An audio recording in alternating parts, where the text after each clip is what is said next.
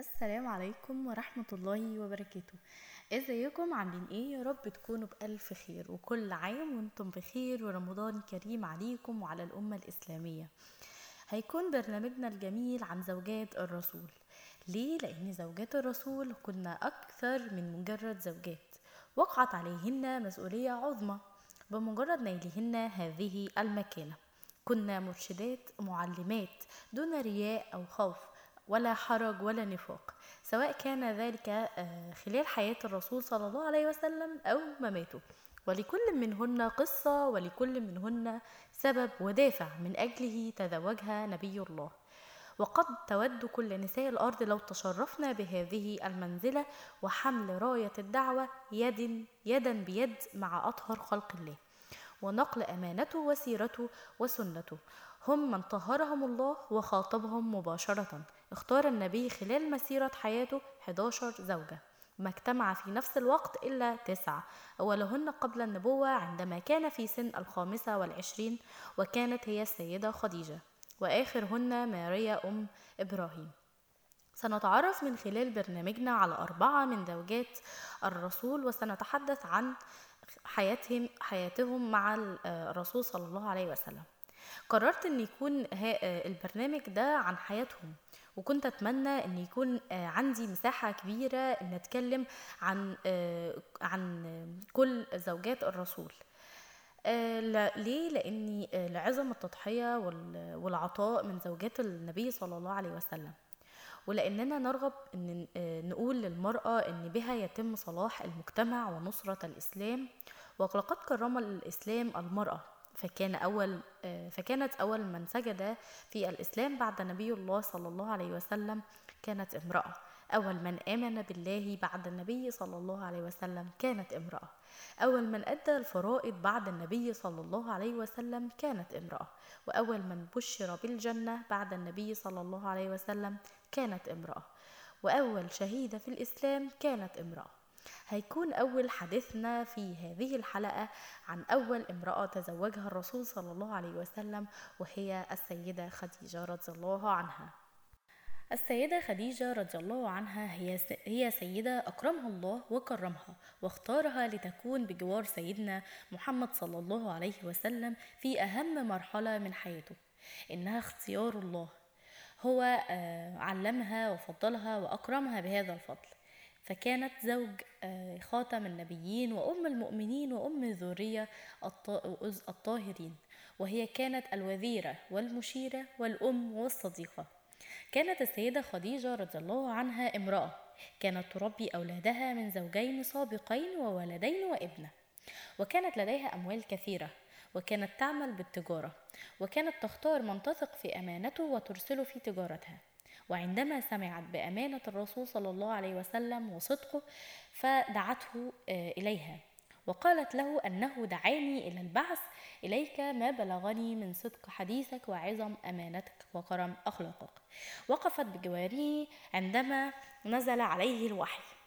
فعندما عاد الرسول صلى الله عليه وسلم من غار من غار حراء وكان نزل وكان الوحي كان نزل عليه وكان يرتجف من الخوف فقامت بتهدئته والتخفيف من روعه بالكلام ولين اللسان. وأخذته إلى ورقة ابن نوفل ابن عمها حتى يداويه أو يخبرها ما به. فبشرها أنها أن هذا من عند الله فوقفت بجانبه وساندته وكانت خير عون له في مسيرته. كان لها من الرسول صلى الله عليه وسلم أولاد وكان أولهم القاسم وتوفى وهو صغير وبعده عبد الله ولد بعد البعثة. وتوفى أيضا وهو صغير وكانت لديه السيدة زينب وكانت أكبر بناته. ورقية ولدت عندما كان الرسول صلى الله عليه وسلم عنده ثلاثة وثلاثين سنة من عمره. وأم كلثوم وفاطمة وكانت فاطمة أقرب وأصغر بنات الرسول صلى الله عليه وسلم. وكانت فاطمة أول أهلها وفاة آه، بعد أبيها آه، آه، وثبت عن أم المؤمنين عائشة رضي الله عنها- عليها أنها قالت دعا النبي صلى الله عليه وسلم فاطمة عليها السلام. في شكواه الذي قبض فيه فصارها بشيء فبكت ثم دعاها فصارها بشيء فضحكت. فسألنا عن ذلك فقالت صارني النبي صلى الله عليه وسلم أنه يقبض في وجعه الذي توفى فيه. فبكيت. ثم صارني فأخبرني أني أول أهله يتبعه فضحكت. كانت السيدة خديجة آه، لها صفات عدة منها العفة والطهارة والحكمة والعقلانية آه، فكانت آه، تقف بجانب الرسول صلى الله عليه وسلم واتصفت أيضا بالعديد من الصفات وأنها خير نساء الجنة كما أخبر جبريل النبي وكانت تلقب بالطاهرة. ومن حب الرسول في السيدة خديجة ووفاء لها كان يرسل من لحم الشاة الذي يذبحها آه، إلى صديقات السيدة خديجة.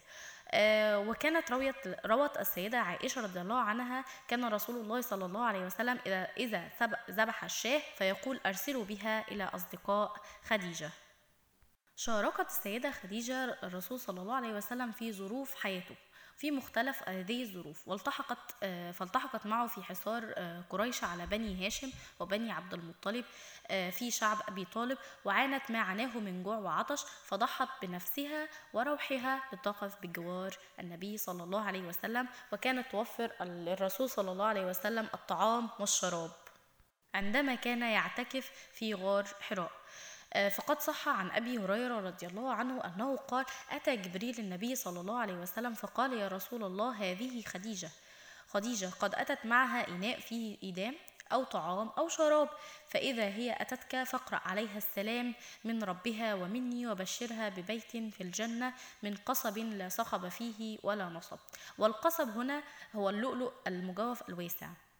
فكان الرسول يحب السيدة خديجة حب آه، كثير آه، ويتحدث عنها كثيرا فنالت محبته ولم يتزوج آه، عليها في حياتها التي هي ضحت بمالها ونفسها.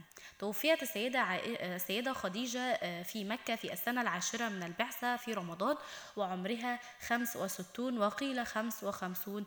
إن السيدة خديجة لها فضائل عديدة قد بشرها جبريل بأنها خير نساء الجنة وذلك لوفائها للنبي صلى الله عليه وسلم والدعوة للدعوة ومساندته إياه وتوفيت في آه، عنها في شهر رمضان. أتمنى إن الحلقة تكون عجبتكم. ما تنسوش تعملوا like و share للحلقة. ما تنسوش تعملوا subscribe للقناة بتاعتنا. واشوفكم الحلقة الجاية إن شاء الله. والسلام عليكم.